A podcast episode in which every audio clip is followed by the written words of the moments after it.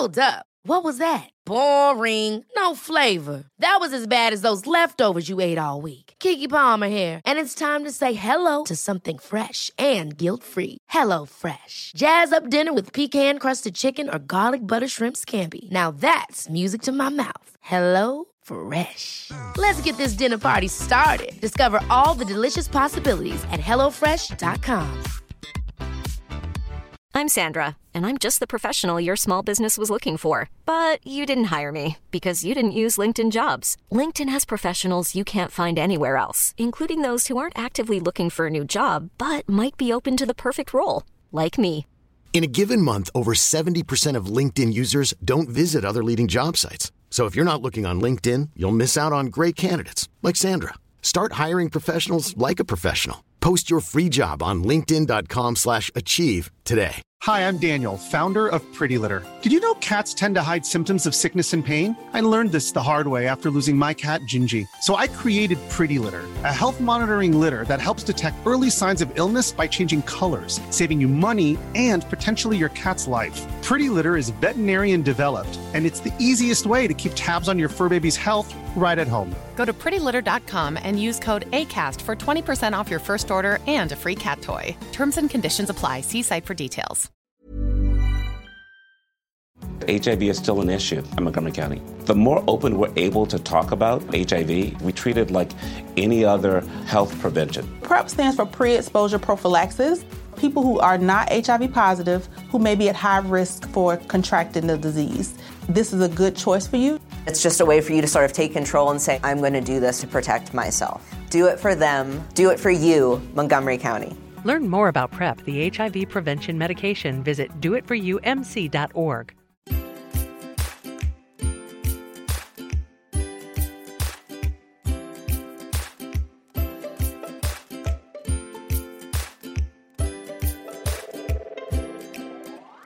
Hey everyone, Scott Hansen here from N F L Red Zone. I hope you're checking out one hour of Five Yard Rush, one of the best podcasts on N F L football in the U K. Yeah, what's happening, Rush Nation? It's Tuesday. It's time for the flagship show. And yes, it is Murph who's introing the show. Uh, Stocks is away on holiday and he desperately wanted to uh, do the show. And the plan was for him to do the show. But uh, when he got to where he's staying, there's no Wi-Fi, which made it a little bit difficult for him to, to do the show. So uh, instead, last minute, um, I pulled out my phone. Luckily, the first person I contacted I said, yeah, I'm happy to come on. Uh, he's a voice that if you've been listening to the show for quite a while, um, he you'd be someone you recognise. And if not, and you're a new listener, then you should find out who he is because he's pretty cool. Uh, his name is Ben Rolfe. Ben, welcome back to Five Yard Rush. How are you doing? Yeah, good. Thank you. So it's going to be an interesting podcast with both of us trying not to wake children up in our house. It could be, could be fun. If, if, yeah, it could be if one of us randomly disappears, there's a child starts screaming somewhere in our house somewhere. Nah, man, that won't happen because if nothing else, Stocks is going to do the editing and he'll make it seamless. So no children were woken up in the in the recording of this podcast. um, Ben, you hail from um, not so sunny Birmingham. Uh, how how is Birmingham at the moment? Well, you're just outside Birmingham, to be fair. No, it's not so sunny. Well, it it wasn't sunny when I went in to where I went to today, and it was sunny when I came out, and I thought I'd been in there for way longer than I have, but that's a child's soft play for you. It makes you feel like you've been in somewhere for many, many days. Yeah, that I, I've got that to look forward to. I haven't quite got to that stage just yet. But uh, how is uh, Birmingham responding to uh, the, the documentary series Peaky Blinders? A look into modern day Birmingham. Oh, it's it's just like being on Broad Street, really. Well, the behaviour is actually worse on Broad Street than what they get up to on Peaky Blinders. So um, I can safely tell you I haven't been on Broad Street since I was at university in Birmingham, and that was, what, seven years ago? So actually I think my mum and my stepdad have been on Broad Street more times in that time than I have, even though I actually work at the top of Broad Street, and yet somehow I've managed to avoid it my entire working life. Oh, I've been a few times, but not not recently. Um, it's funny because I obviously speak to a lot of people in America, and they ask me about Peaky Blinders and where it hails from, and I just tell them it's a modern. I tell them it's a modern day documentary. Um, and uh, some, well, if they came over here, they, they Well, if they came over here, they'd probably still believe it. I was going to say that Peaky Blinders is probably the most famous thing to happen to Birmingham since Peter Enkelman threw the ball, or someone threw him at a throw-in and he let the ball in from a throw-in in the Birmingham derby in uh, two thousand two, I think it was. Um, that was quite a hilarious moment. I know you're not a big football fan, but surely you must remember that one. I can recall it. I was actually trying to think of anything more, but all of mine are cricket related and no one in America actually cares about cricket. So that would be a pointless story for me to tell. Well, let's stick to a, a different form of uh, of ball then. We'll stick to the one that everyone has tuned in for and not the, the little red shiny one. So let's get into some news for the week, and uh, you can help me break some of this down. So um, just before we came on air a couple of hours ago, uh, Devlin Duck Hodges has been named the Steelers starter in Week thirteen versus Cleveland. Uh, thoughts on this, Ben? I mean, it's better than Mason Rudolph, but it's still not really going to have much fantasy relevance outside of your, your deepest two-team leagues. I mean, you've probably been using Mason Rudolph at some point just simply because with all the bye weeks in, in anything deeper than, say, a twelve, twelve-team, two Q B league, you're, you're, probably, you're probably talking about having to start Mason Rudolph some weeks or start other non-wantable options like Jeff Driscoll. So um, this comes at a good time, really, because he is more entertaining to watch, probably, but you're not going to need to use him that often in fantasy because you're going to have all thirty-two quarterbacks available from this week. So I think it could be good for James Washington because I feel like Um, Hodges is a little bit more aggressive when he throws the ball, and it'll be interesting to see when we get Smith-Schuster back for sure what their kind of rapport is like, because a lot of people could really do with a good run from Smith-Schuster down down the stretch. Yeah, I, I'm not confident of that. I think if you're still holding on to him and you didn't trade him at the trade deadline, I think it's almost cuttable now. I just think the schedule going in and the uncertainty at quarterback and the lack of targets, I don't think you can rely on. I mean, you're not starting him. I mean, I know he's injured now, but even if he comes back, you don't know what full extent he's going to be back to. And then you think, well, are you going to risk him in a fantasy playoffs? Because I, I certainly wouldn't. I actually started him in a league this week because I didn't realise I had him until uh, Sunday. And then once waivers cleared, my app Uh, froze on Sleeper, and I thought I'd put uh, Sterling Shepard in, or Darius Slayton, I think it was, and I hadn't. And when I looked at ten past six, uh, how things were going, I realised I still had Smith-Schuster in my lineup, and the six points that I would have got from Darius Slayton would have won me the week. So uh... So I hate Juju Smith-Schuster now more than ever. I just cut him. Just, you'll feel good. I cut David Johnson in the league last week, and it was great. I felt brilliant about it.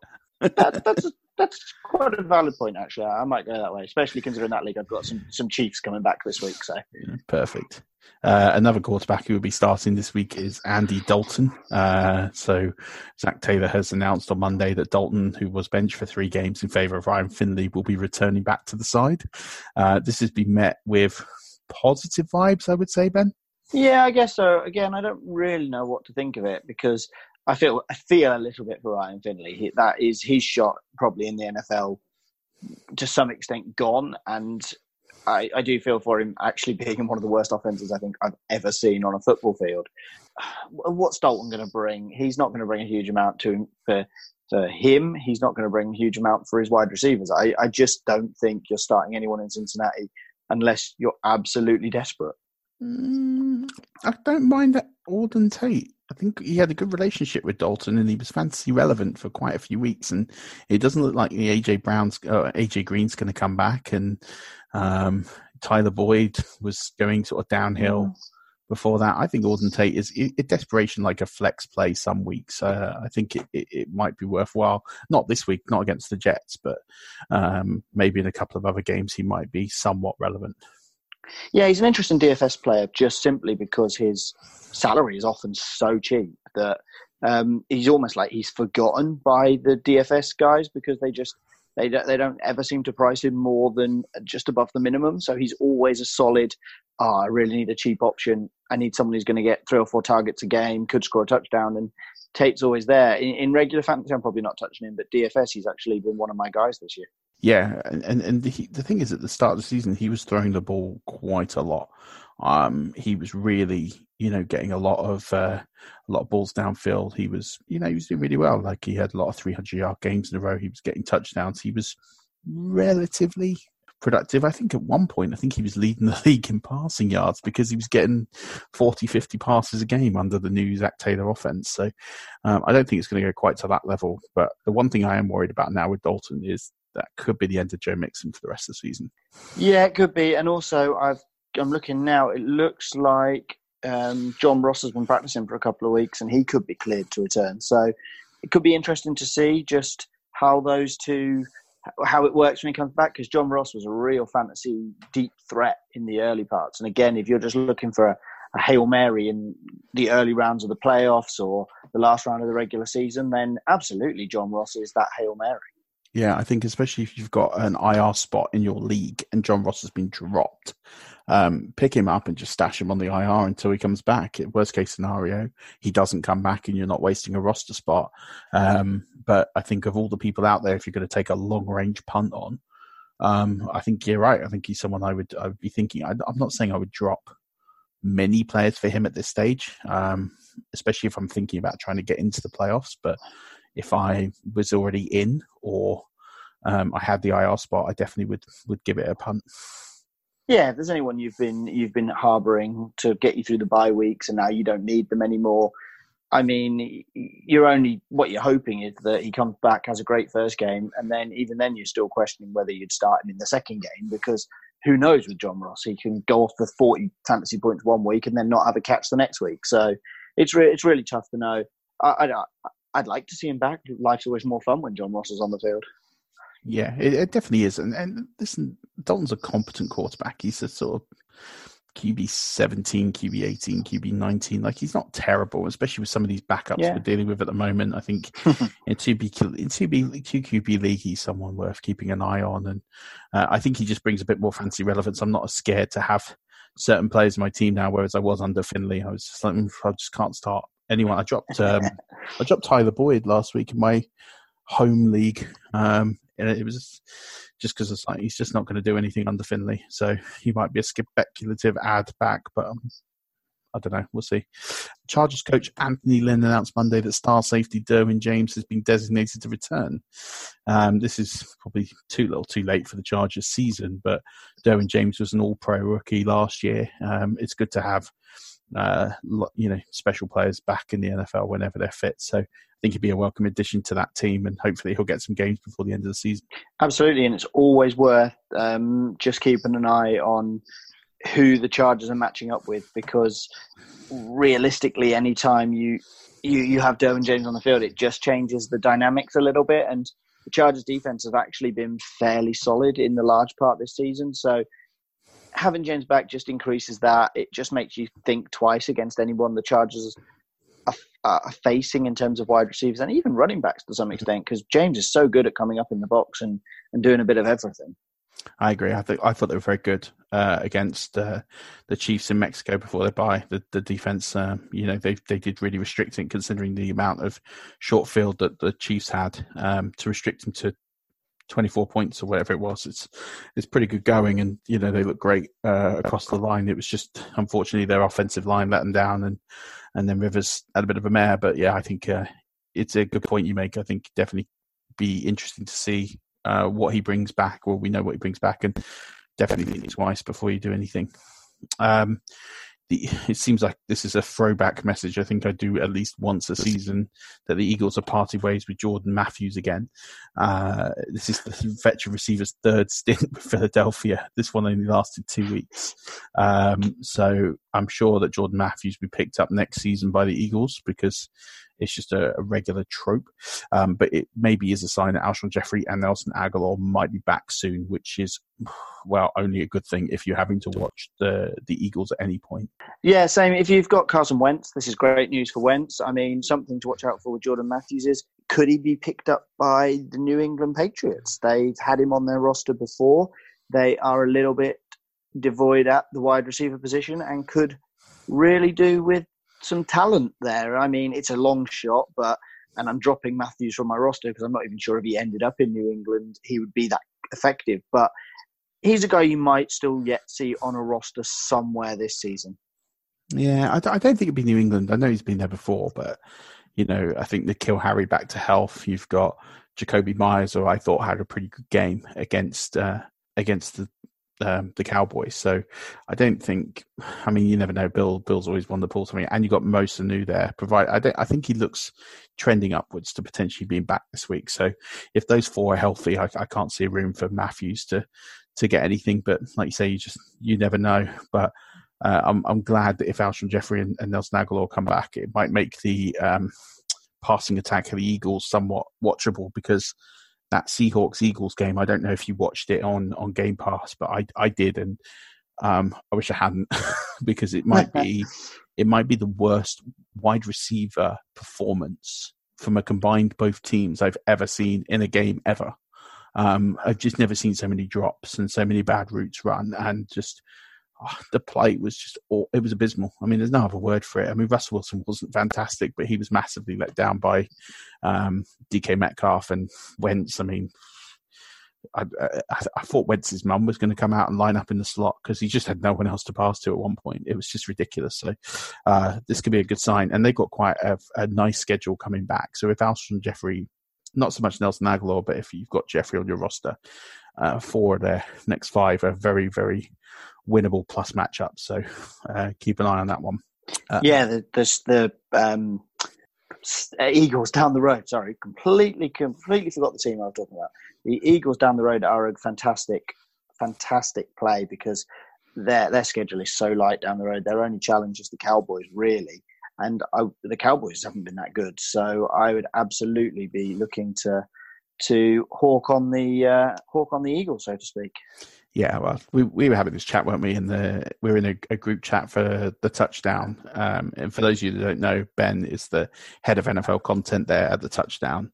Um, and we were in a group chat, and, and we were talking about you. You're convinced the Cowboys are going to win the the East, and I said, well, I can't rule out the Eagles because of that schedule, no matter how bad they are. Um, so. I mean, it's only going to be one of those two. It's not going to be anyone else. But uh, I think that the next two weeks, I think, will be telling to that. And then I think they play week, is it week fifteen or week sixteen? That could be the division oh, decider. I want to say week sixteen, and absolutely. So that that um, I've got an interesting stat about the uh, Cowboys almost... later on. Oh, God. You'll like it. It's got numbers and everything. Uh, oh, yeah.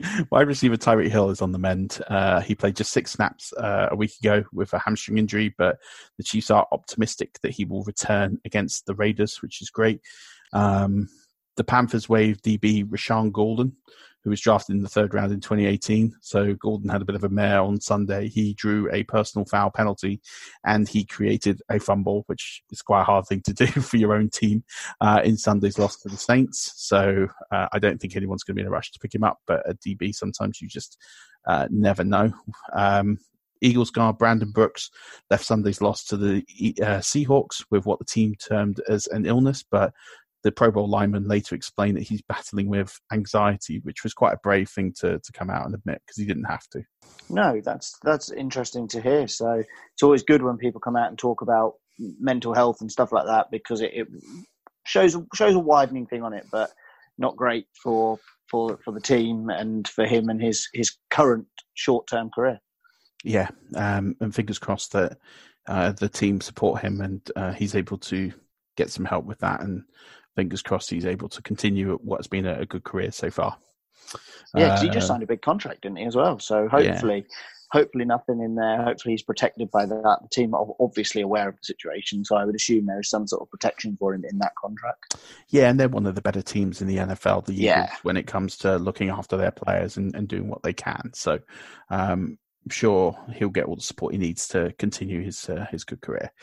Uh, Nick Foles has been back on the field for two weeks. Um, the Jaguars have been blown out in both games, but Doug Marrone is saying that Nick Foles will take the field uh, on Sunday against the Tampa Bay Buccaneers, and I guess this will be, I would say it's probably last chance saloon for, for Nick Foles, because I think if he has a bad game against uh, what's one of the worst uh, secondaries in the N F L, that, that could be curtains for Foles in, well, not in terms of being in Jacksonville, but being in the, being the starter there. Yeah, if he can't look good this, this weekend, then let's just let's just give up because he's not gonna he's not gonna look good at all if if, if it's not this week. So uh, I think it's the right decision. I think they've got to run Foles down the stretch because they've got to work out in their minds, is Foles the man for them? And I think they actually need to evaluate him more than they need to evaluate Minshew to some extent rest of the season, because they can still draft another quarterback and start Minshew next year to to some extent, because I think we know Minshew is probably not the long-term answer, but is he the the short-term, as in, can he be Blake Bortles plus if you can build a team around him the way that Bortles got them all the way to the A F C Championship game? I think we know Minshew could probably work along those lines, so I think what you have to work out is, do you have more in Foles? So I think the right thing for them to do is to keep playing Foles. It's just he's not going to provide a huge amount, but this week is your week to go and start every Jaguar you've got, because that Buccaneers secondary is horrific unless they're being thrown the ball in a dirt cutter planned offense. Yeah, I say don't uh, don't take last week as uh, the normal for the Tampa Bay Buccaneers uh, passing defense. Um, I mean, I, I've I've started to gain a lot of respect for for Jamal Dean, and he's actually at thirteen pass breakups in three meaningful games, which is quite an impressive stat in its own right. Um, considering that the the leader on the team last year had six, I want to say it's six. Might be seven. Um, so it's quite a considerable leap in just three games. And um, Carlton Davis had a good game, but, you know, dirt cutter offenses, one day they'll be great, the next they'll be terrible. And uh, they certainly were. I was just looking at Foles' contract. Um, so if, if they moved away from Foles, the dead money is is really bad. So the, the dead cap will be thirty-three point eight million. Wow. They do. They do have an out in twenty twenty-one, so they could move away in twenty twenty-one um, with a twelve and a half million dead cap hit, which is about what they gave to Foles when they re- um, to Bortles when they released him. I think his was actually maybe slightly more than that, but you can pretty much swallow twenty, twelve and a half. You don't want to ideally do it, but yeah, thirty-three point eight seven five is not something you're going to swallow. So unless they trade him, which I can't see the market for him. Well, you know, if Carson Wentz keeps being terrible, maybe the Eagles will want him back. Oh, that would be hilarious. It would, but it's not going to happen, is it? So as no, funny as it would be. No, that would be quite funny. Uh, Colts tight end Eric Ebron is heading to injured reserve. So he's having procedures done on both of his ankles, which sounds uh, pretty painful. And that means if you've got uh, Jack Doyle on your roster like we do in our Scott Fish Bowl nine team, then fire him up. He should be getting a, a slight uptick in uh, production and targets moving forward. Yeah, shout out to you. And I know Rich King often comes on your podcast. I believe he's also got a buy. So definitely keep listening to Five Yard Rush, guys, because they can get you into a buy in the Scott Fish Bowl because they are just that clever. Um, I, on the other hand, don't take enough advice from Five Yard Rush, and I sunk and crashed and burned in the Scott Fish Bowl. So there's your lesson on this one. To be fair, we, we've said this again. Uh, we, we got a little bit lucky that McCaffrey fell to us at four, um, and then which helps. I got Kamara. Yeah. I got stuck with Kamara, and that absolutely sunk me. But what really sunk me was drafting Le'Veon Bell um, on a Hail Mary and uh, Antonio Brown in the third round. Oh, God. Yeah, that will do it. Yeah, that did it. One of the most interesting stories to come out Sunday was that Haskins, Dwayne Haskins, Washington quarterback, misses the final snap of the game uh, because he was taking selfies with fans. Um, I, I just, I don't know what, what to say about this one. It's just absolutely kind of bizarre, but it's also, it, it's a little bit non-story-ish because, okay, he, he wasn't there, it didn't happen, but at the end of the day, it didn't cost them the game. Someone got out there and took the snap. It wasn't the end of the world. It was just a little bit stupid. It's hopefully something he'll learn from. He's not going to get benched or anything. So it's just it's just a learning point. And hopefully between Case Keenum and the sort of leadership group in that team, not that there's a huge amount of leadership in that team based on what we've seen this year, hopefully they can just pull him back into being a little bit more sensible and we don't hear any more stories like this. But it's just adding to a narrative that we are hearing about Dwayne Haskins this year, where we heard stories about him not being interested. We saw that photo. Now, never take a photo out of context, but we saw that photo of him looking disinterested while Jay Gruden was talking to Case Keenum. So it, it's all adding up to a not very pretty picture. But, I mean, in terms of the rest of the season, I don't think there's many, many options on Washington you're starting anyway. So I don't really think any of this has an effect on fantasy. He's going to be the starting quarterback. That's not a good thing. It's not a bad thing. It's just Washington. I think it's a good thing for Washington. Um, and here's why. Controversial hot take here. They were selling tickets to the game on Sunday for four dollars. It, you could buy a ticket to go and watch the Washington Redskins at FedEx Field for four bucks on Sunday. And I think the ownership have said to him, had a little word, look, you're the face of the franchise now. Let's be honest. You're not really doing it on the field, Dwayne. You, you know, you throw in for one hundred fifty yards. You got, you know, zero T Ds and I N T on the day. So have you really contributed when the only offensive or the only touchdown of the game was Steve Sims, who muffed a punt, picked it up, and then managed to run it in, which was uh, interesting. Um, and uh, I think they've just gone, look, if you can create a better buzz by taking some selfies with some fans, you know, we might be able to sell these tickets for ten dollars uh, the next time we play at home. So, yeah, I, that's all I can think of. You know, this is a wacky ownership there. So maybe this was all planned. Maybe, and maybe they are just absolute geniuses, but you can buy that. I'm not. No, I'm not either. I, I actually think it's quite deplorable that a man who, who didn't throw a touchdown in the game is celebrating this like this is the best day of his life. I'm like, dude, if you just contribute, like one hundred fifty yards doesn't doesn't do it. So, uh, yeah, Dwayne Haskins, disappointing. Um But someone who isn't disappointing is Frank Gore, the man, the legend. He achieved another milestone as he passed uh, Hall of Fame and all-time great Barry Sanders for third all-time on the career rushing yards list. Uh, you just you've got to love Frank Gore. He's just he's just churned away. He's he's done everything I can never think of Frank Gore without thinking of that picture of Frank Gore stood there with the lineman um, Kilgore uh, behind him, and all the captions of uh, Frank, you better watch out because he's coming for you. There's, it, every time anyone says Frank Gore, that's all I think about. He is the th- all, third all-time rushing leader, and all I can think about is a stupid picture with a man named Kilgore stood behind him. I think he's, I think he's brilliant. And do you know what I, I loved about this moment was they stopped to acknowledge it. And he's been in Buffalo for nine months, eight months, however long he's been there, maybe not even that long. And everybody in the ground was not just happy for him, but just they really celebrated that moment. And maybe it's just because Buffalo haven't had a lot to celebrate in the last, well, since their existence. Um, it, it, it just showed that actually they're a really cool franchise, and the, and the supporters, they really appreciate what they see. And when they see a Hall of Fame player um, hit a milestone, I just thought that was quite a nice moment. And what I like is they didn't overdo it. They didn't come out and give him a, a paper certificate to celebrate it. It was a short little on the sideline, little nod, little wave, little applause. Um, it stopped the game for about thirty seconds. Um, it was a kind of nice little dock of the cap moment to him um, without disrupting the game, which is, you know, which is a good thing. Yeah, something I love about Frank Gore is it, it's never about him. No. He, you never hear Frank coming out, really, and I might have missed something, but you never hear him coming out saying, I want more touches. I want to be a bigger part of this offense. He just wants to be up the team, winning, contributing, and It's it's a really great thing to have, and it's great.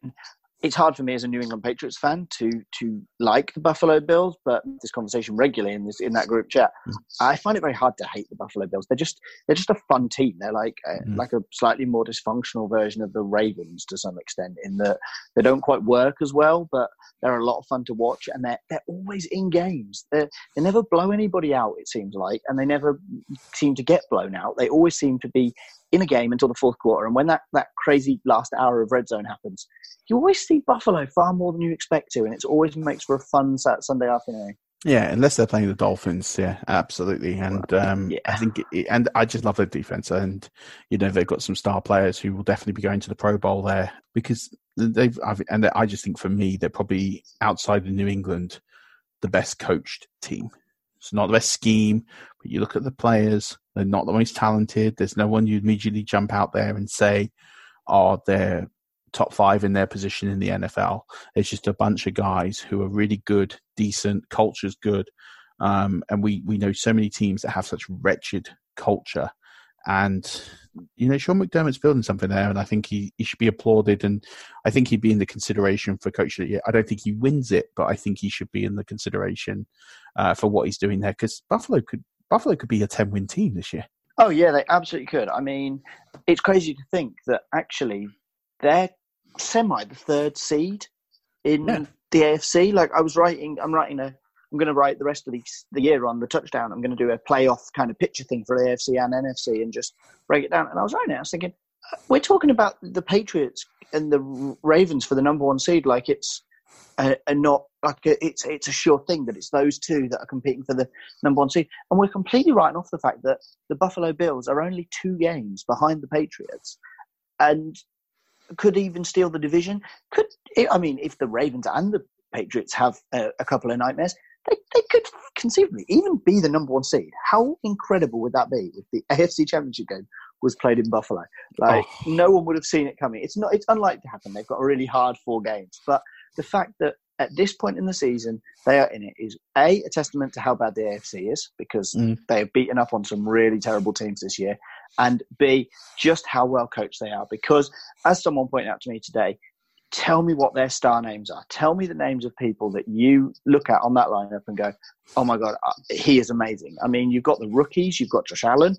Outside of that, you've got a load of guys that you know the names of them, but you don't pick them on, on a Madden franchise draft as one of your first picks. They they are just solid players that produce in a role, and it's so much fun to watch. And I, I love Buffalo, but I think we've spent far too long talking about the Buffalo Bills. Well, you say that, I am going to give you a name that I think is the top five in position, and that's Tre'Davious White. I think he oh, absolutely, had an absolutely yeah. outstanding year, and he proved it again on Sunday. Another another great performance, and he is a star, a star cornerback in this league. There's absolutely no doubt in my mind about it. Absolutely, and Micah, Micah Hyde to some extent as well. Not not to the same, so to speak, but he is also a name that we that you know and that has really impressed on that back end and came up with a massive play in that Dolphins game to just seal it for them at the end there. So they do have they do have good names, but they just you know they they're just not they're not household names, so to speak. But White absolutely deserves to be mentioned in a similar breath to the Gilmores and people like that in in, in this league right now. Uh, yeah, absolutely. I, I couldn't I couldn't agree more. I think it's it's exciting time to be a Bills fan, and you know I just really hope we get a Snowmageddon up there again uh, for one of their games as well. That'd be amazing. Oh, um, wouldn't that be fun if it was the A F C Championship game as well? Like that would be. Just I so couldn't wait. Fun. That'd be it. That'd be the new snowball. Um, Next one up is uh, is Ryan Griffin. Ryan Griffin has been re-upped by uh, Gangrene for the foreseeable future. He got a three-year, ten point eight million dollars extension, which is just incredible that he was almost a laughing stock at the start of the season, and now he's getting touchdowns and uh, is someone that's contributing. And, I mean, well done him for, for getting a contract. Yeah, I mean, it's an incredible story. He really struggled with the Houston Texans. It was quite... quite embarrassing at times for him because he just wasn't producing at all, and I, I personally didn't expect anything from him, but now every week I look at him as a potential touchdown scorer. He he's done what we all thought Chris Herndon would do, and we all were quite high on Chris Herndon relatively coming into the year. Yeah, absolutely. I, we all were. Stocks was, Stocks was on him last year and was a big big fan of Chris Herndon, but Chris Herndon looks like his his, his future with the Jets is, is finished, which is quite a, a scary thought because of how good he is, but there you go. Um, something I don't want to spend too much time on because it's such an ugly incident in football is Myles Garrett's suspension was upheld. Um, Miles Pouncey's was uh, reduced, and Myles Garrett threw the racial tag and said that there was a racial slur dropped by Mason Rudolph. Uh, the N F L found no uh, evidence of this at all in the appeal, and so Myles Garrett is now it's still indefinitely suspended, which is slightly strange, as we talked about last week, because according to the C B A, you can't have a indefinite suspension. There has to be a time frame on it, and we were under the understanding that that was why the Browns were appealing. It wasn't that they were trying to get him off the hook, but that appears not to have been the case. And uh, yeah, it's just an ugly, an ugly chapter, and it will all come to a head this week when they play each other at one o'clock on Sunday. Or should I say yeah. six o'clock here? yeah, I think um, I think the best but the best phrasing I've heard of it all, all week was Bill Simmons on his podcast this week that went, the Myles Garrett incident is one of the only things that we've ever had in the world of football where the whole of the internet went, yeah, I'm not going to pass comment on this one. I'm just going to leave it and move on. Yeah, let's talk about something that's more fun, and let's talk about Vita Vea. Vita Vea made history on uh, Sunday by uh, catching a touchdown from Jameis Winston, which uh, at three hundred forty-seven pounds, Vita Vea is now the heaviest player in the N F L to catch a touchdown. And he has surpassed uh, John Ogden, who is at three forty-five, and William the Fridge Perry at three thirty-five as the only players above three hundred thirty pounds to score a touchdown in the N F L. It's Yeah, it, it's just fun. We, we've seen him line up in the backfield a few times. We've seen big guys line up there before, but it's it, it's not often. We saw, did we see Don Taripo throw a touchdown the other year where he jumped, like did a jump pass? That was that was quite good fun. I, I, I you just love seeing a big guy in the backfield. It always makes for fun. The only thing I will say, just to just to bring it down to, you know, the uh, the, the the twenty nineteen way of thinking is, I'm surprised we're allowed to class heaviest touchdowns anymore. Well, he's an athlete though. Like, he's incredible uh, at his movement and what he does. So, um, really, I I wouldn't be surprised if he gets a running back carry at like the goal line or something in the next couple of weeks. I mean, all of these guys are absolutely incredible. The fact yeah. that they can move the way they do at that side is just testament to the work they they do. It's just it's just absolutely incredible. It's watching those big guys is my favorite part of the combine. Like, everyone loves the running backs and the wide receivers running fast, but uh, I can watch the Olympics and see skinny guys run fast, but to watch these defensive tackles and offensive linemen do what they do, it's just it's just remarkable to me. And it's always great when they get a chance to get in the end zone. We had an offensive tackle touchdown this week, we had a defensive tackle, and we had a keg stand when um, Quentin Nelson ne- Quentin Nelson got in the end zone. It was called back, but just for the celebration alone, it should have been allowed to stand. I agree. Love Quentin Nelson. That was an amazing moment that was robbed from, from all of us. Um, right. Uh, start sits. So uh, every week, put the start sits column out. Uh, normally in the podcast, I spend quite a bit of time um, talking about all of these, but with the Look Ahead podcast, which, we, which I'm going to do over the next couple of days, and I'm going to talk about some of these. Um, and then also the, the column that comes out on Friday. Um, I'm going to just quickly go through. Um, these are early starts. I haven't quite finished my rankings. So um, th- these are players that for me are must starts this week. Um, so at quarterback, I've got Kyler Murray against the Rams, uh, especially with how bad they are at the moment. I think it's, it's open season. Um, And I've gone Kirk Cousins against the Seahawks because I think uh, Cousins, one, is on a bit of a roll and he's sort of defying all these uh, preconceptions that we have of him. But I also think Seattle's D is is good, but it's not great. What do you think? I like both of them. I, yeah, I'd be interested to see for the Rams who Jalen Ramsey takes out of the game. I noticed, and they commented a few times on the commentary, that he was lining up over Mark Andrews, which explains why Hollywood Brown had such a good game. Mm. I kind of am of the opinion that Kyler Murray's going to have four of his options on every play. It's just going to be the one that Jalen Ramsey is shadowing that's not going to be there. So he's going to have a great day. Kirk Cousins, definitely interesting. The sneaky one that I've just put in my D F S column for Thanksgiving is Mitchell Trubisky. He's had two twenty-point fantasy games on DraftKings in the last three weeks. One of those was against the Detroit Lions. He faces a Detroit Lions team that, to phrase it bluntly, sucks mm. defensively at home, especially. And if you feel brave slash stupid slash just want to make Thanksgiving a little bit more fun at half past five on Thursday afternoon, then stick Mitchell Trubisky in there and just have a laugh at yourself and everybody laughing at Mitchell Trubisky. It does make life more entertaining when you have a reason to get frustrated with Mitchell Trubisky.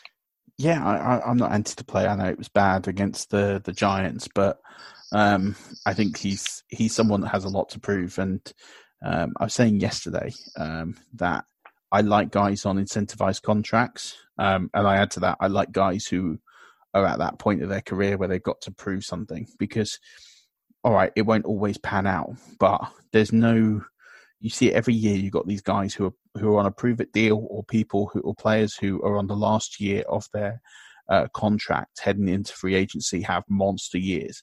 And that's because they know they have to come out and do everything they can to get that next payday or keep their job. And that is like um, a big, big thing. And I think Mitchell Trubisky knows now he's got to, in the next five games, convince the hierarchy that he's the guy next year. Absolutely. And you, a bad quarterback against a bad defense is usually gold for fantasy points, whatever. So mm. you usually get a good return. I mean, he had, it looked ugly against the Giants, and yet he still returned twenty fantasy points if you were playing on DraftKings. So, I mean, what what do you do with that? You just you just keep rolling him out there against these bad defenses and hope that he he, he keeps performing. So I I I'm, I'm going to start him in a couple of D F S lineups. I don't fortunately own him in any leagues of substance, so I don't have to suffer that. But mm. if you if you are in a two quarterback league and you are suffering with injuries, you could do worse than Trubisky this week. Yeah, absolutely. Running backs this week, I've gone with Todd Gurley against Arizona. I just think as as bad, and, and people will see what he did on Monday Night Football, and people will see what he did a couple of weeks ago. Um, I think in games where you would expect the uh, the Rams to potentially win the game uh, and to be strong on offense, they're going to give the ball to Gurley. Um, and I'm not saying he's going to have a twenty-touch day, but I think he could get close to that, and I think he gets in the end zone. I mean, this this Arizona defense can't stop the run. It can't stop the pass. Um, I would tell you to start a Rams tight end, but um, I wouldn't start Higbee because Everett's injured, and Higbee has not done anything to convince anybody that he can do much as a tight end. So uh, I'd be one I'd probably lay away from unless you're absolutely desperate, but Gurley this week, I think, is a is a smart play. And then I like Philip Lindsay against the Chargers. I mean, the Chargers had a great a great game on defense uh, against the, the Chiefs, but um, we know that Brandon Allen isn't a great quarterback, and we know that he's going to struggle putting the ball in the air. Um, you take uh, Cortland Sutton out of the game, like Tre'Davious White did uh, on um, on Sunday, and then you basically you're just left running the ball. So um, the other thing is, I mentioned on last week's Look Ahead podcast that Lindsay hasn't been getting many uh, receptions, but he had uh, eighteen percent of the snap share on, on Sunday, so um, or eighty percent of the catches, so, or, or targets even. Let's get that one right. And eventually, it was in there. Um, so I like Gurley and I like Lindsay this week. I think Lindsay's going to have some good volume, and Royce Freeman is no longer a thing in that backfield. No, sadly, because I have a few Royce Freeman shares, but um, I was impressed with Todd Gurley on a couple of early runs on Monday Night Football. I really thought a couple of times he. He burst through the line, and I thought, "Oh, here we go. This is we're actually going to have a contest here." And I mean, this is as someone who, who's just angry at himself that he didn't follow his gut and invest his life savings in the Rams in the Ravens this week minus three, because that was the most gimme line of the year of the year. Um, I think Gurley, he's still talented, still there. The problem is defenses just work out fairly quickly. Yeah, Jared Goff isn't going to beat us, and they stack the box, and that's pretty much what it felt like the Ravens did in the first half of the game Monday. They just loaded everybody at the line and said, "Go on then, beat us, Jared." Yeah. I mean, that's that's how you beat the Rams. If anyone wants to know how you beat the Rams, you just stop them running, you score a few early, you force Jared to just get the ball in his hands thirty-seven, forty, fifty times, and you know you're going to win the game. It's it's quite easy, really, when you do it on paper. Um, uh, wide receiver. Uh, Calvin Ridley I've gone for against the Saints, whereas even though it's what could be construed as an, a negative matchup, that Saints defense is giving up quite a bit of points, and Julio Jones isn't going to be one hundred percent. And then I've gone D D Westbrook, because why wouldn't you fire up a wide receiver too against the Tampa Bay Buccaneers secondary, as we've talked about? Yeah, Calvin Ridley, I'm just pu- just pulling it up actually. Here's, here are his games against the New Orleans Saints in his career. Eight targets, seven receptions, one hundred forty-six yards and three touchdowns. Thanksgiving last year, thirteen targets, eight receptions, ninety-three yards and a touchdown. I believe he also had a fumble in that game, which actually was fairly costly. And it was a game that, while the score was thirty-one seventeen, it was actually a game that Atlanta were really in. And I was they, they coughed the ball up a couple of times. This year, he, he had a little bit of a tougher game against the Saints. Five targets, three receptions, twenty-eight yards, but nineteen-yard rush bolstered those fantasy points a little bit. Mm. You almost want Julio Jones to be active, but not quite there, because if mm. he's active, he's going to draw double teams. It's going to help Ridley. I really think this is going to be a game that we just see go wild at some point, because these two teams hate each other, and the Falcons are not going to lay down to the Saints. The Saints are embarrassed about what happened to them two weeks ago, three yeah. weeks ago. They are going to They're going to try and they're going to try and kick ass, basically, and both teams are going to put up a ton of points, I think. So I want as many people in that game Thursday night as I can get. Yeah, I, I, I completely agree, and I think, you know, Ridley's coming off a, a good game, uh, a good game against the Buccaneers. Um, I do think Julio will be out there Sunday. Um, I really do. He's this isn't a game he will want to miss. Um, it's Thursday. An A C joint injury. Uh, Thursday even. That's a good point. um, and that's the other thing as well. That's the other thing as well. People usually avoid Thursday night football. Thanksgiving throws the rules out. The, mm. the for some reason Thanksgiving games, especially that late night one, tend to have a little bit more to them. And we saw last year these two teams did it. They've both done it last year, this Thanksgiving game in the evening. They know how to play these games. They they play indoors, which always helps as well. So don't don't shy away on Thanksgiving. The the you can count on three things. The Lions game will be rubbish and the Lions will disappoint you. The Cowboys game probably won't be that entertaining, but it's the Cowboys, so everybody will watch it. And usually the evening game is pretty fun, whether it's butt fumbles or um, uh, Falcons versus Saints trying to kick each other's heads in on the field. Something usually fun happens. Yeah, definitely. Um, moving quickly through the sits, uh, I'm sitting this week uh, Jimmy Garoppolo against the Ravens and Baker Mayfield against the Steelers. Yeah, absolutely. Especially Garoppolo. I just, uh, I, I want this game to be close, just so that we we all have some hope that it isn't just going to be a Ravens procession to the Super Bowl. I'm not sure it's going to be. No, and you know what? Even if it is, I, I still think that the Ravens are, are proving that they you can't throw at them downfield. So it's going to be a lot of short passes. It'll be a lot to Kittle. I think Kittle's going to be the water carrier in this game. Um, but I still don't see a lot of routes where Jimmy Garoppolo is going to get the three, four touchdown game um, that we might have seen over the last couple of weeks. I think they'll establish the run a bit more. If, and that's really the only way I think you can beat the Ravens is with that solid sort of one two punch uh, at, at the running back and then just sort of passing just to keep the run honest. Um, but at some point, somebody's going to break a big play on them because you can't zero blitz and do all of that kind of stuff that they, they do, that they we saw them do last night, we uh, uh, last night, Monday night, whatever night we, we are talking yeah. about. And then they did it against the Patriots a lot. And you can't do that successfully without sometimes giving up a big play. And so far, they have done it extremely successfully. So I do think we are going to see at, at least somebody make some plays. And I think there's enough talented players on the 49ers that somebody is going to get to them. And Garoppolo is going to have a big play. But generally, I don't think it's going to be consistent big plays. It's going to be one or two here and then a lot of dink and dunk. Yeah, I, I agree. Running backs, uh, Carlos Hyde against the Patriots for pretty obvious reasons. And Joe Mixon against the Jets, not just because the Jets are very good at stopping the run, but also, as we mentioned, with Andy Dalton, I think he's going to get less opportunities to run the ball. Um, coming into Sunday, Uh, in these three games prior to Sunday, you know, over half of his run, uh, half half his rushing yards have come in the last three games um, prior to Sunday for the season. So um, it's not a big shock for me that his production will go down, and then he's going into a good uh, Jets D, who have been terrorising teams, especially bad teams as of late. So uh, I don't fancy Joe Mixon to have any part of uh, success on Sunday. Yeah, the Jets have been really impressive lately. I, I'm so impressed with them. I, I was all in on Darnold at the start of the year, and I'm really pleased I was now. It's just a bit late to most of my fantasy teams that have him. We're going to see a lot of Carlos Hyde, I think, this week. I, we spoke a lot about how I thought we'd see a lot of Sonny Michel last week. The Patriots are going to try and take DeAndre Hopkins and Will Fuller away.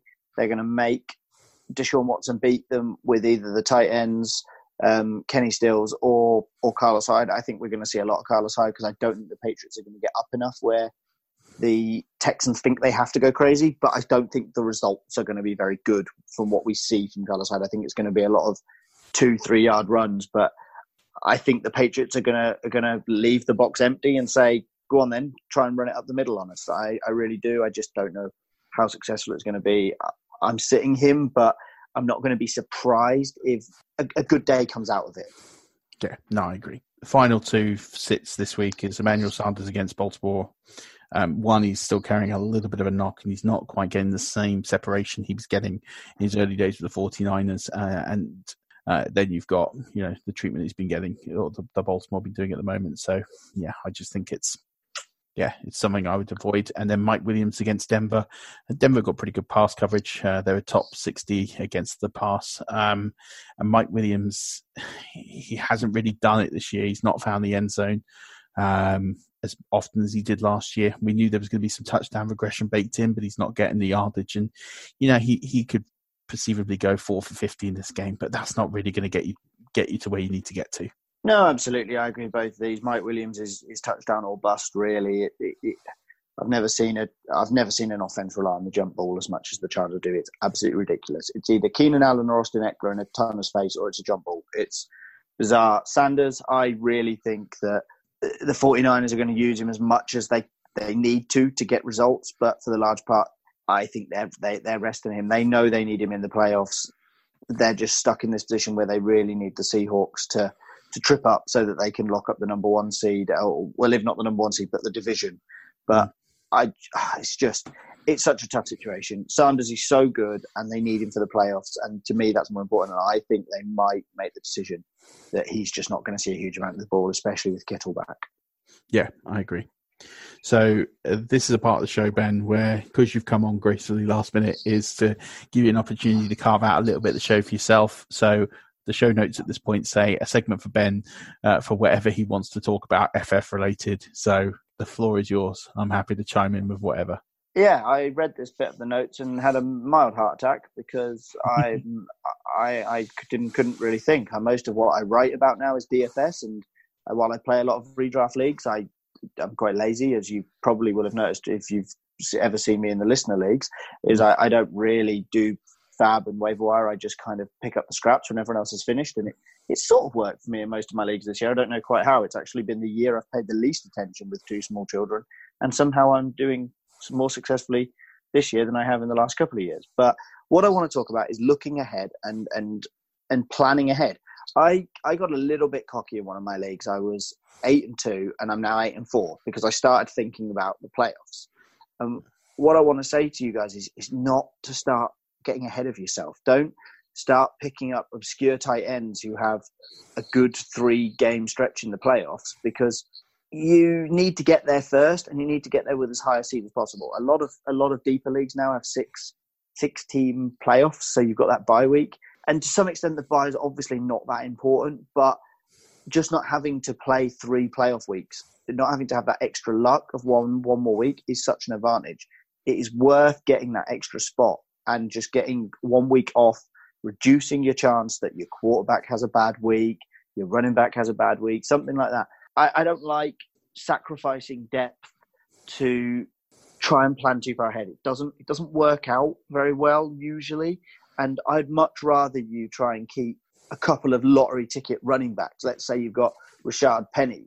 So you might have been thinking about dropping Rashad Penny, but with the way Chris Carson's fumbling the ball, you might need him. And the same goes for any running back. Like, I've been picking up back up Tony Pollard in a lot of places because he's shown he's a very good running back, but He's he might not get an opportunity now, but he might do in a couple of weeks' time. So I just think you're better off using your slots for lottery tickets at key positions than you are thinking about trying to take advantage of soft matchups at the quarterback and tight end position in positions that are inherently quite variable anyway.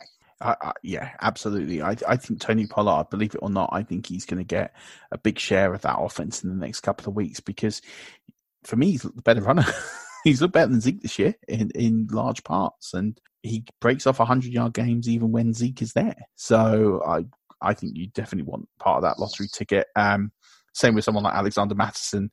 Dalvin Cook has uh, done what I thought was impossible and stayed fit for an entire season, but there's still five weeks to go.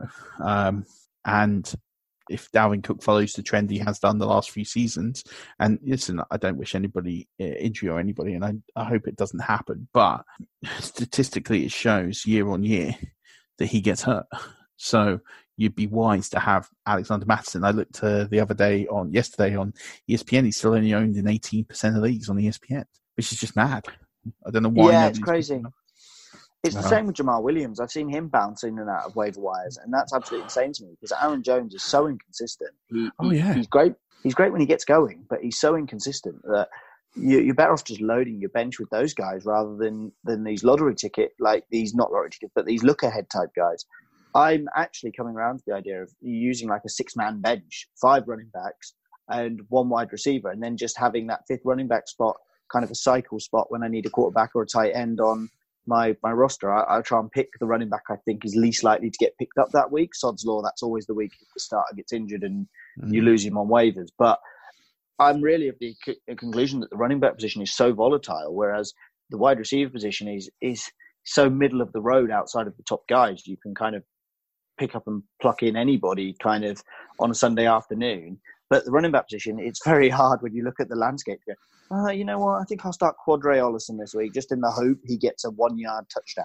Yeah. When you start doing that, you start getting desperate, whereas you're looking at Darius Slayton week in, week out, and you're thinking, this guy could score you two touchdowns. Like, he's on the waiver wire most weeks. Yeah, absolutely. And, and, and that's what we talk about. You look at last season, and I, I've said this time and time and time again on this podcast, you know, Damian Williams, uh, C J Anderson, Jamal Williams. Those three players, C J Anderson won so many people. I picked up in three leagues last year, I picked up Derrick Henry off waivers. That's insane.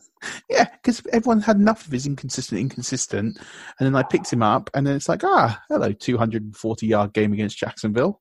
Thanks for the title. And that is what happens. I don't think you can drop. If you have a running back, even if they're off form, if they start in the N F L, they should not be dropped under any circumstances.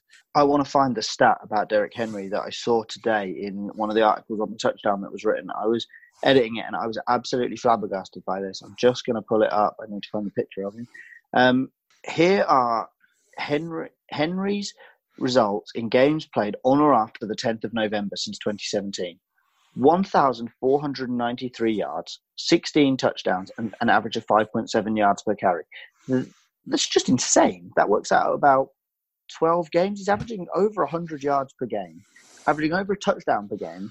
And he's just killing teams because all these defenses are worn down and Derrick mm. Henry's running wild. It's absolutely fantastic. And if you get a fresh running back, I know Henry's not exactly fresh at this point in the year, but he's a big guy, so he doesn't wear down easily.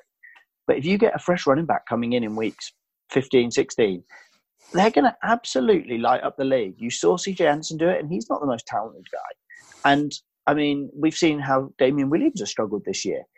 If you get a guy that's just got a bit of elusiveness, a bit of freshness in his legs, he's he's going to absolutely drive people nuts down the stretch. So it's always worth going out and picking up handcuff guys in good offenses. That's the key as well. Mm. Make sure you look for guys that are in offenses where running backs have prospered. So you said Alexander Mattison. He's a great example because Dalvin Cook has shown what a running back can do in that offense. And I mean, if you want to see what Alexander Mattison's got, I know it's the Redskins, but just go find the tape from that Thursday Night Football. It was called back for penalty, the play, mm-hmm. but my God, he carried, I think at one point, four defenders with him and still was moving forward faster than anybody else on the field, it felt like. So he is an absolute beast. And if he carries the ball, he's going to get people. Go and get guys like that.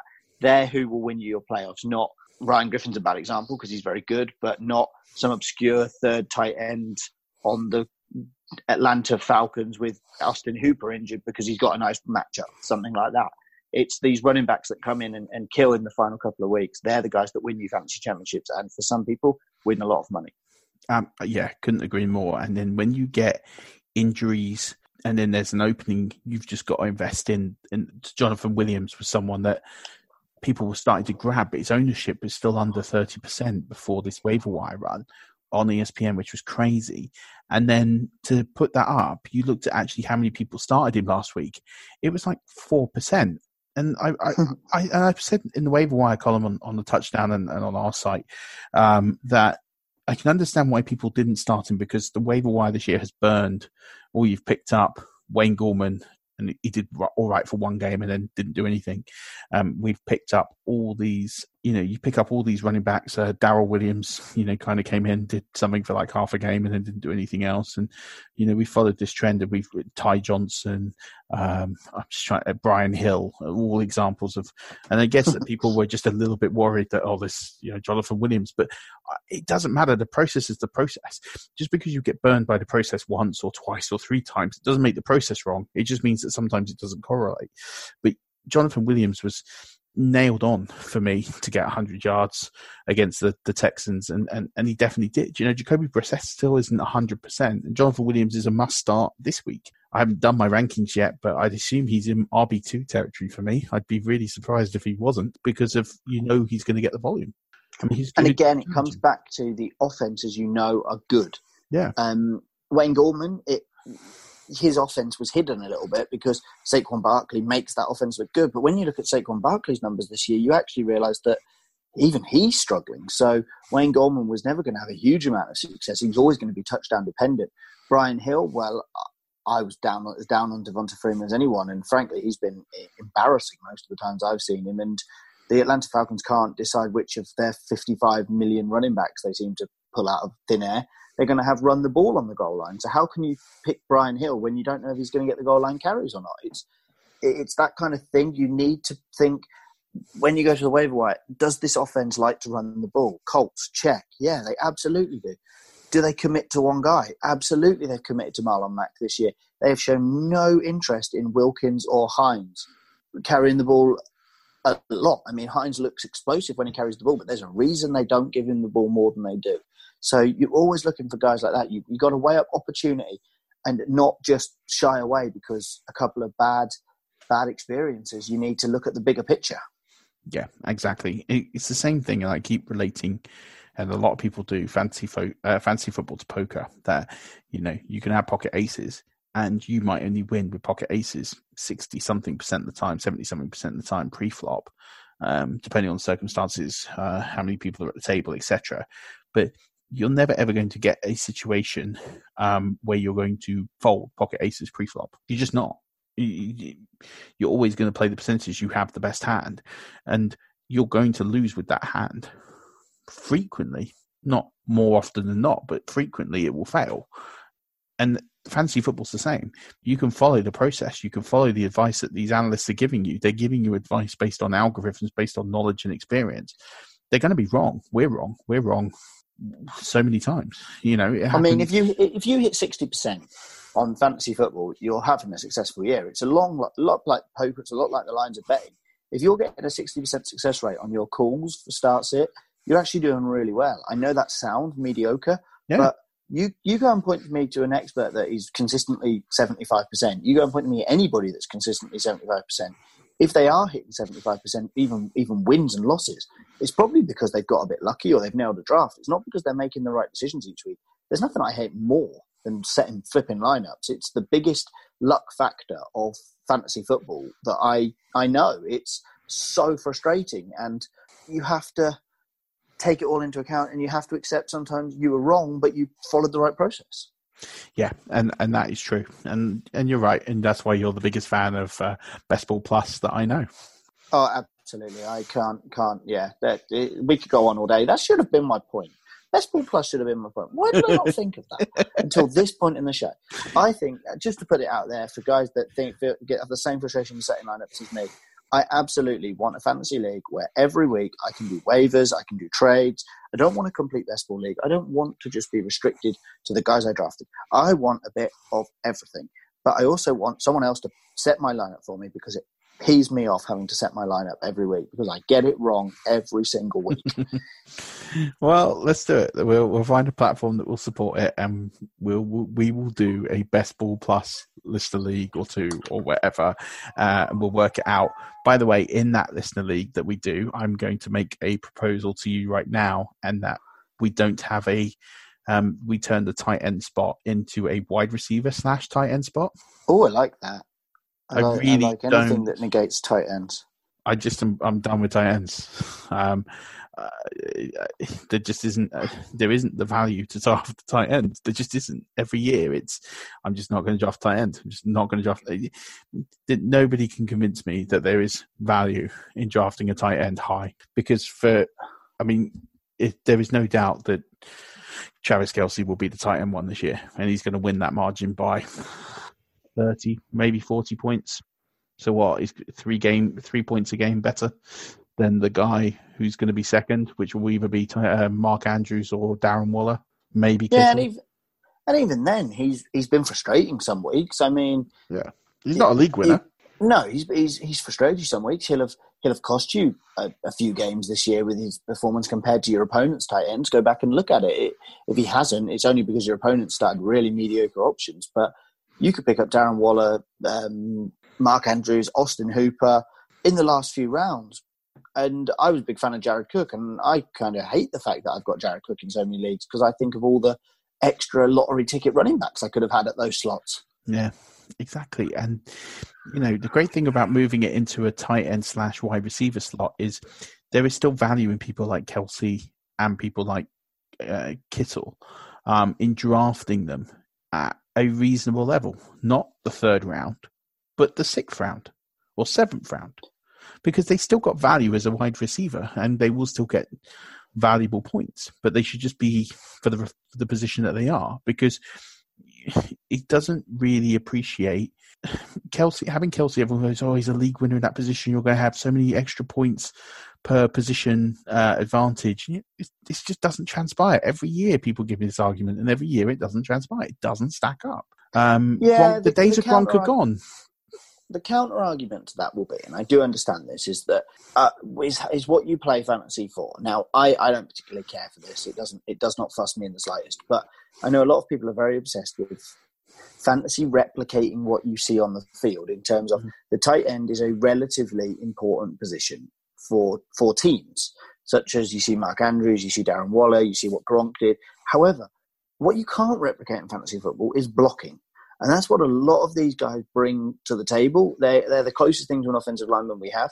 So why put an, a position that makes your game on a weekly basis something you can't control more of a lottery ticket? I, I have no no love for this. Get it as close to the game as you can. Because if I'm a quarterback in a game or I'm a G M in a game, I can sign a tight end and tell my quarterback to throw him the ball because he's very good. If I draft a tight end, I can't tell my quarterback to throw him the ball. My quarterback doesn't care who my tight end is. You can't control that stuff. So just make a game. You want this game to be as skill-based as possible. And a tight end position is not a skill-based position. It's a luck-based position. Yeah, it, it really is. And um, I wouldn't even say, it's just about, can your tight end play sixteen games now? Because they're so, they just all fall apart. This is the well, look at Eric Ebron. Yeah, exactly. And he's not someone that's been injury prone that much in his career, but we could go on all night. Best ball plus leagues with tight ends that are tight end flex league, uh, with wide receivers. Um, and then we'll sort this position out and no one has to start people like uh, Ryan Griffin or Darren Fells anymore. Yeah, I quite like I quite like leagues that are like one Q B, one running back, one wide receiver, and then just a load of flexes, because mm. that's how teams like the Ravens play the game. They put some some games three three running backs, some games three tight ends. Sometimes they'll have two or three running backs on the field. You want you, you, if you want to replicate what the N F L does, the N F L is multiple now. So why not just have the three key positions, which are quarterback, running back, wide receiver, and then just go a bit wild after that? It's a bit of fun.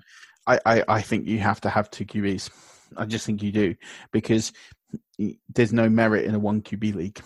There, there well, is, and also, and also, it's a matter of time until N F L teams start lining up two Q Bs regularly. So yeah. um, that's the next that's the next differentiator in in the league. And people have been saying it for years: is oh my god, you imagine lining Deshaun Watson and Lamar Jackson up in the backfield, just just with Mark with Mark Ingram? You just imagine the chaos that's going to ensue on the defense. It's it's unmatchable in to some extent. The The problem, the problem is obviously contracts and stuff like that. But man, that would be a lot of fun to watch. And yeah, I think I, when I say flex, I'm thinking at least one of those positions probably has to be super flex to make yeah, it work. Definitely, we're on the same page. I love it. We're going to create this league. It's going to be amazing. Uh, we'll let you know when it's ready, uh, Rush Nation. Right, quick, uh, quick delve into the streets. Uh, most people's favourite segment of the week. Uh, Uh, I've done some digging into some interesting stats. Hopefully you'll like some of these, Ben. Uh, I know you're a stats guy, and I mentioned uh, I've got one about Jason Garrett, so uh, I'll get to that in a second, and the Cowboys. So Jameis Winston has a chance to lead the N F L in touchdown passes and interceptions. It has happened before. Uh, Packers' Lynn Dickey led the league with thirty-two touchdowns and twenty-nine interceptions in nineteen eighty-three. Drew Brees led the N F L with forty-three touchdowns in twenty twelve, and he had nineteen interceptions. And Brian Sipe tied for the lead with twenty-eight touchdowns in nineteen seventy-nine, but he also had twenty-six I N Ts. So what will be interesting is Winston could be the first guy to lead the league in yards, touchdowns, and I N Ts. Wow, that would be quite cool. Now, I'm going to give you a Jameis Winston stat of my own, because I am not a Jameis Winston person. Um, really? This becomes quite evident quite regularly in our in our chats, and uh, it's I think it drives um, Sai absolutely insane. Oh, no, no, where's it gone? Come on. Um, I posted this in Slack the other day, but you don't look at Slack enough to make to have made this worthwhile. Um, so, Jameis Winston has a chance to lead the league in interceptions in the first five years of his career. Um, most giveaways in the first five years. Jake Plummer, one hundred twelve. Peyton Manning, one hundred eleven. Now, that's a name that gives you hope for Jameis Winston. Drew Bledsoe, one hundred six. Kerry Collins, one hundred two. Jameis, ninety-eight. It was prior to this weekend. I was going to say it's one hundred. Six games. He had six games to beat Plummer. He's now up to one hundred. He needs twelve in the next five games. Seems very doable. Seemed a lot of fun. And it's something I'm rooting for. But the more I hear stats about Bruce Arians' offense, and the more I see names like Peyton Manning on the leading giveaways, the more I think I'm starting to think, oh my God, just stick with Jameis, because what are you going to find better in the draft than what you've kind of got? Like Carson Palmer led the league in interceptions with Bruce Arians in his first year, and then he turned into uh, quarterback that could lead them to Super Bowls kind of level. So I, I'm kind of now very split. I think Jameis Winston is the most indecisive, at times most annoying quarterback I ever watch. He's hilarious to watch, but if I was a Bucks fan, I'd want to kill him. But um, I, I said this a few weeks ago, and that, it, it, I said this a few weeks ago with Winston that I'm not saying he's going to win a, you a Super Bowl. I'm saying he's a quarterback that will probably get you to the playoffs, but he won't win you the four games in a row that you would need to win the Super Bowl. However, when you when you have so many holes like the Buccaneers team has, drafting a Q B now doesn't make sense because you need to fill the offensive line, you need to fill the defensive line, you need to get secondary veterans in, and you need them to blood. So you might as well just put Winston on the tag, go through next year, and then you evaluate where you are. And you kick the can down the cat, and you just pay it because who, who's your alternative? Andy Dalton, who's going to be arguably worse. And, you know, you, you're going to save, what, a fraction of money. Maybe you save ten million, which isn't insignificant, but if you're not going to win it all next year, the cap is irrelevant. It's about getting the right pieces in place. To some extent, but the rolling over of the cap does change that a little bit. I know it's a complicated rule and you have to spend a certain yeah. amount within a, in a period. But so, however, the way I kind of agree is that we saw Peyton Manning win a Super Bowl the other year when he wasn't at his best. We've seen Joe Flacco win a, um, a Super Bowl when he's definitely not among the top end. If you build talent around them, fine, they can win it. And I do think Jameis can, if that makes sense, but he needs to not have the offense on him all the time. One thing I found that was very interesting is Richard King wrote an article for Rotoballer looking at offensive lines. Jameis's offensive line is actually very good in pass protection, but they can't run block. And I mean, we were having the argument, me and Rich, whether that's actually important, because if you can pass block, brilliant. But if you can't run block, then the offense, the defense just know what you're going to do anyway. So even if your offensive line's giving you five seconds per play, the defense have just dropped seven guys into coverage because they know you're not going to run the ball. So does it actually matter if your offensive line can't run block if they can pass block? So it's kind of those two things. You need both elements to work. Look at the Patriots this year. They can keep Tom Brady upright, but they can't really create holes to run the ball. So it's a really tough one. I, I, I'm coming round more on Jameis just because I kind of think that is a rookie that you're going to get in the spot the Bucks are going to be drafting any more likely to hit in the next three years than Jameis? Probably not. So why not stick with the devil, you know? I just don't think you can draft anything other than offensive line if you're the Buccaneers in the first round. I just don't no, think you, you, you can. Need, you need uh, offensive line. You need defensive backs. You could do you with can't a kicker draft. Sometimes. Yeah, I mean, Matt Gay's okay. I mean, I know, he had, I know he had a mare on Sunday, but it's... Yes, when uh, I started him. Yeah, well... You know, everyone has a bad day. We still won the game, so it didn't matter. Um, but you can't draft D Bs because you've drafted them for the last three years, and, and they they're all rookies. Worked. But they're all rookies. You need you need senior presence. You need to sign a veteran. You don't, you know, an edge rusher isn't the biggest need. It's it's no, a it's need, not. But it's not the biggest need. Offensive. You've line. Got the greatest edge rusher in the in the history of the game in Shaq Barrett. What do you need an edge rusher for? Because he's not going to be there next year. No, he's going, to, he's going to be playing somewhere on a stupidly expensive contract. Yes, no, he is. Um, right, let's get through the rest of the streets. Um, the, so the 49ers will be the first team in N F L history, in the Super Bowl era, to play three straight games versus opponents with uh, an eight hundred record, uh, ten-plus games into a season. That's incredible. Yeah, so they obviously won on Sunday night against the Packers, and then they've got the Ravens, and then they finish with the Saints. And they had the Seahawks not long ago. Like, and in between, they've had two tough games against the Cardinals. Wow. Exactly that. So, you know, it's not been a cakewalk schedule for, for them. Um, two fun stats about the, the, the Cowboys now. So these are from N F L research. So Jason Garrett is one of seven head coaches who have been with their current team since twenty eleven. Everybody except Garrett has been to the Super Bowl with their current team. Garrett has never made it beyond the divisional round. Uh, those coaches are Bill Belichick, Pete Carroll, Mike Tomlin, Sean Payton, John Harbaugh, and Riverboat Ron Rivera. That's just awesome. It just sums it, sums it up, really, doesn't it? It also gets better is that he has the second lowest win percentage of all of those coaches, and only Ron Rivera, who's probably going to lose his job this season, uh, has lower than that. Yeah, well, Rivera's only really been good in the years he had Newton at full health. The rest of the years have all been diabolical, haven't they? So, I mean, get, the Cowboys are a hilarious team to watch because they're always just good enough to kind of do something, but never quite good enough to actually turn it into anything. It's it's it's brilliant. I love I love watching the Cowboys. They make me chuckle so much. So we're going to go one further on the Cowboys. We're going to double down on Cowboys. Ooh. So um, the Cowboys are actually four and zero in their division in the N F C East. They're two and five against non-divisional opponents. Their wins this season are against the Giants, who are two and nine, the Washington Redskins, who are two and nine, the Miami Dolphins, who are two and nine, the Philadelphia Eagles, who are five and six, the Giants, who are two and nine, and the Detroit Lions, who are three, seven and one. So every win they've had this season has been versus a sub five hundred team. And when you combine their win percent or their winning record, it's sixteen, forty-nine and one, which is a two fifty win percentage. And only Arizona have a lower win percentage against their uh, teams that they have beaten. And theirs is one seventy-five. That might be my favourite stat of the day. I, love, I, I, I love, I love, not completely irrelevant, but just completely out there maths that make sense, but doesn't make sense at the same time. That's just cool. I, I, I feel like the Patriots must be down there somewhere, but then they they beat a few decent teams more recently, and and the Bills are boosting their record, I suppose. So that kind of helps. But yeah, they weren't they weren't in the bottom five.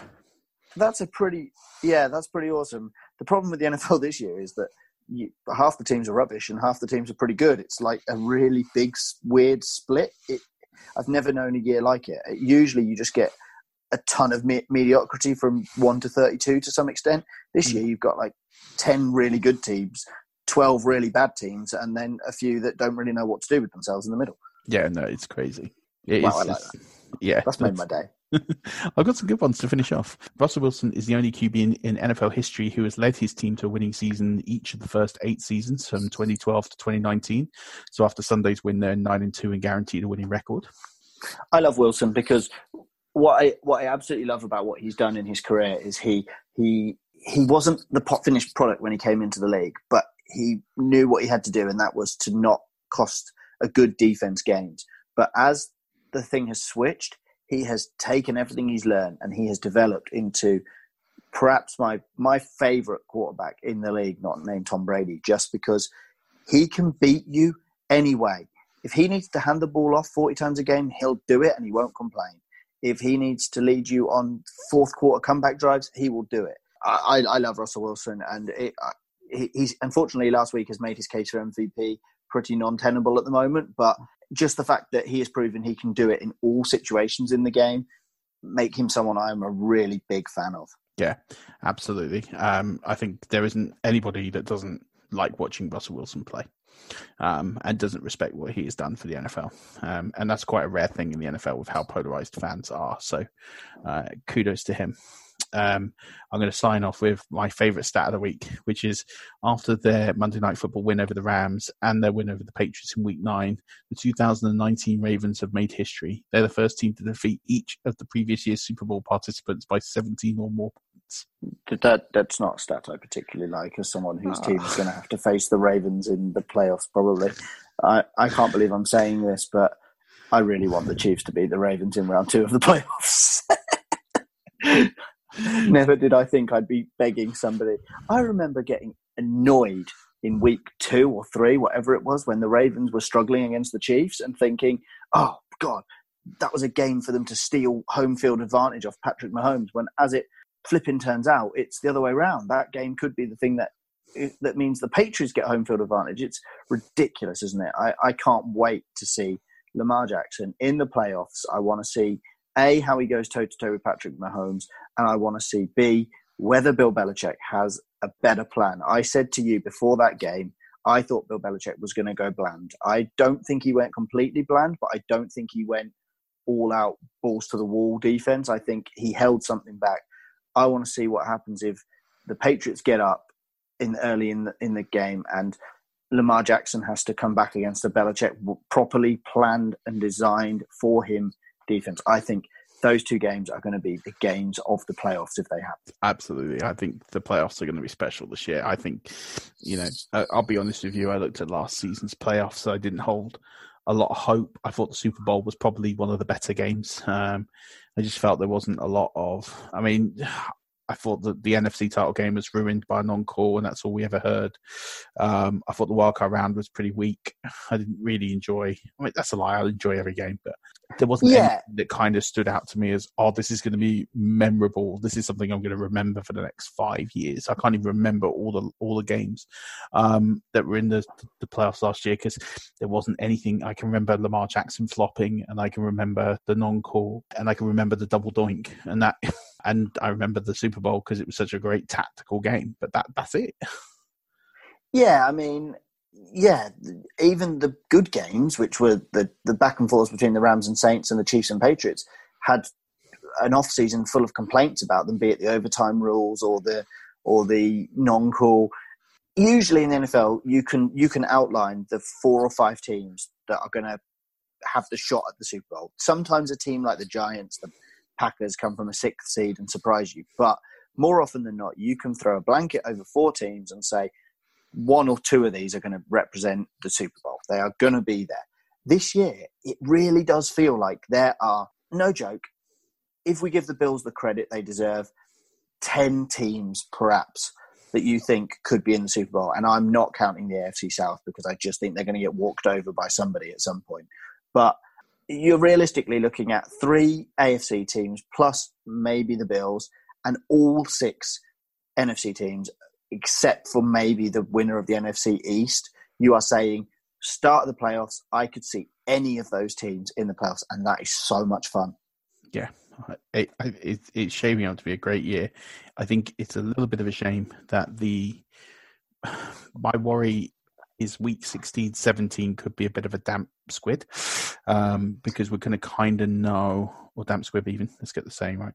Um, damp squid would be hilarious, because I think the division titles will be handed out. I think the buys will be pretty clear. You might have people playing for the one seed, uh, and you might have the Cowboys, Eagles. It's probably the only things I can kind of see. Maybe the A F C South could be the only other one that's not decided, but I think it's all going to be pretty much there uh, by week sixteen. So I think we could get two down weeks there, but week but the playoffs are shaping up to be great matchups. Like you said, we, we're going to have ten, twelve very good teams in the league this year, and then we're going to have twelve, fifteen terrible teams, and then you've got a couple maybe that would be in the mediocre range. So it sh- it does shape up to be a good year, uh, as long as we get a, a really exciting sixth seed in the A F C. And an exciting sixth seed in the N F C. There's an exciting sixth seed in the N F C. Well, if Tennessee get in. Oh, Derrick Henry, yeah. oh, Derrick Henry and the Kansas City Chiefs is is a sixth seed would be fun. Yeah, that'd be fun. Uh, that'd be a fun. And the and the Bills going into the Colts or Texans would also be absolutely fantastic. You know what I want to see now? I want to see Tennessee win the A F C South. I want to see the Bills and the Titans go head to head in the first round of the playoffs. You know, it'll be the um. the nine o'clock game our time, the four o'clock game on the Saturday. Yeah. So you know it's going to be that. No, is it that or is it the one o'clock game on the Sunday? There's always one game that's in a rubbish slot. I think it's the one o'clock game on the Sunday. You know it's going to be that game no one cares about, and but it's actually going to be really entertaining, probably really low scoring, but two teams just knocking seven bells out of each other, then having to go into either Baltimore or New England and uh, get thrashed in the next round because they've absolutely killed themselves the previous week trying to win the game to get the privilege of going to one of those teams. Yeah, it, let's make it happen. Let's, let's get it sorted. We've got five weeks to get it done, Ben. Come on, we can do it. Um, this has been a lot of fun. I'm glad you... Uh, answered the call, and I'm glad you were able to join me tonight.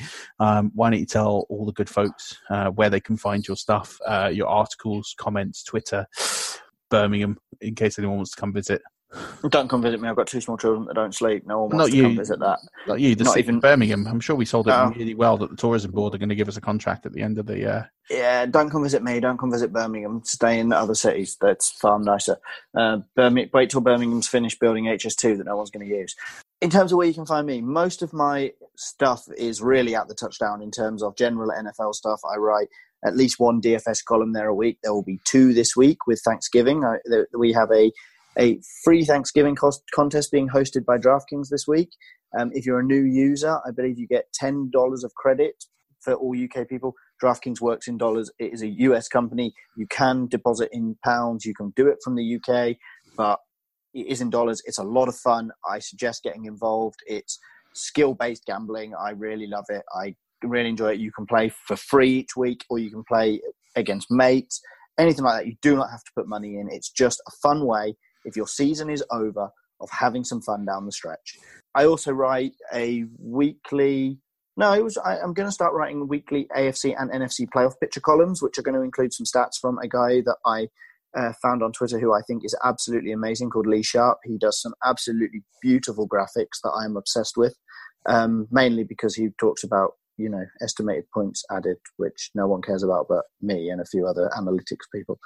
I also write betting articles for Odds Checker. I write betting articles for Pro Football Network. I write another D F S column for Rotoballer. Just just come follow me on Twitter at Ben Rolfe fifteen. I write a lot of things.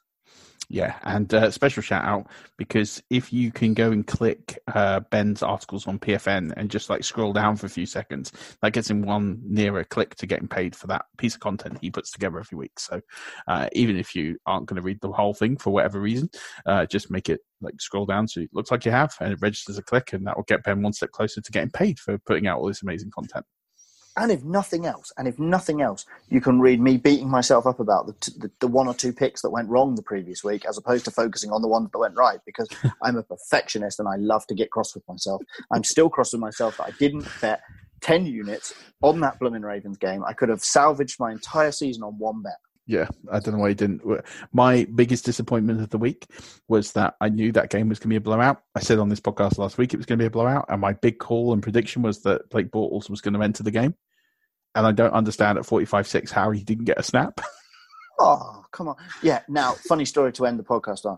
I had this situation, two-quarterback league, bizarre deep league, really bizarre point-scoring system. I um, didn't have a quarterback, and I was going to the Wembley game. It was, I want to say, Dallas, Oakland, probably.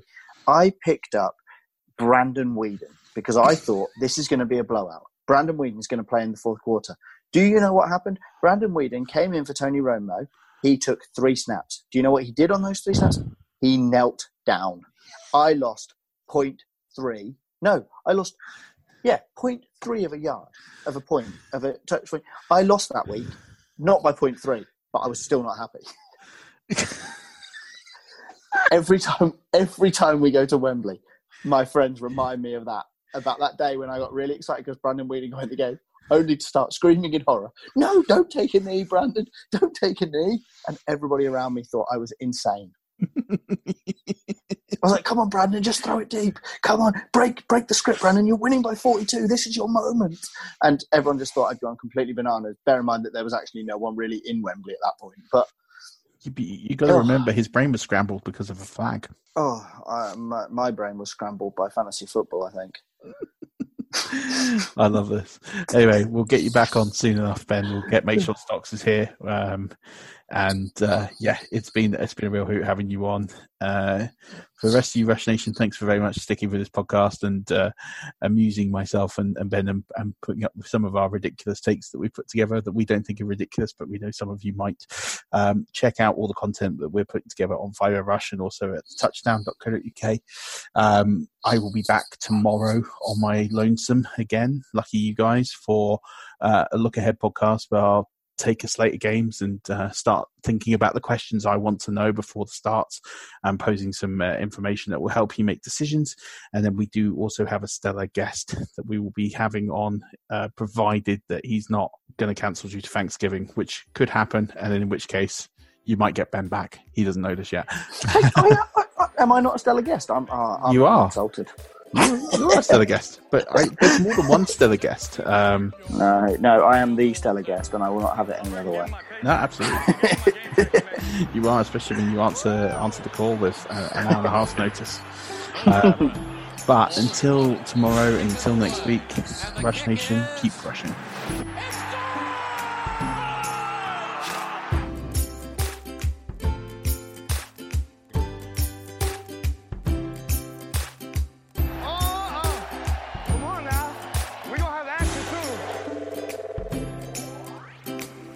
H I V epidemic is not over. H I V is still here. The face of H I V is so diverse.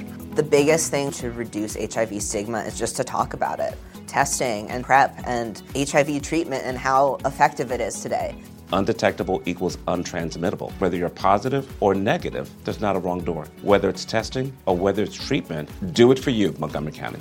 Learn more about H I V testing, treatment, and prevention at do it for you m c dot org. Hi, I'm Daniel, founder of Pretty Litter. Did you know cats tend to hide symptoms of sickness and pain? I learned this the hard way after losing my cat, Gingy. So I created Pretty Litter, a health monitoring litter that helps detect early signs of illness by changing colors, saving you money and potentially your cat's life. Pretty Litter is veterinarian developed, and it's the easiest way to keep tabs on your fur baby's health right at home. Go to pretty litter dot com and use code ACAST for twenty percent off your first order and a free cat toy. Terms and conditions apply. See site for details. Ever catch yourself eating the same flavorless dinner three days in a row? Dreaming of something better? Well, Hello Fresh is your guilt-free dream come true, baby. It's me, Keke Palmer. Let's wake up those taste buds with hot, juicy pecan-crusted chicken or garlic butter shrimp scampi. Mm. Hello Fresh. Stop dreaming of all the delicious possibilities and dig in at hello fresh dot com. Let's get this dinner party started.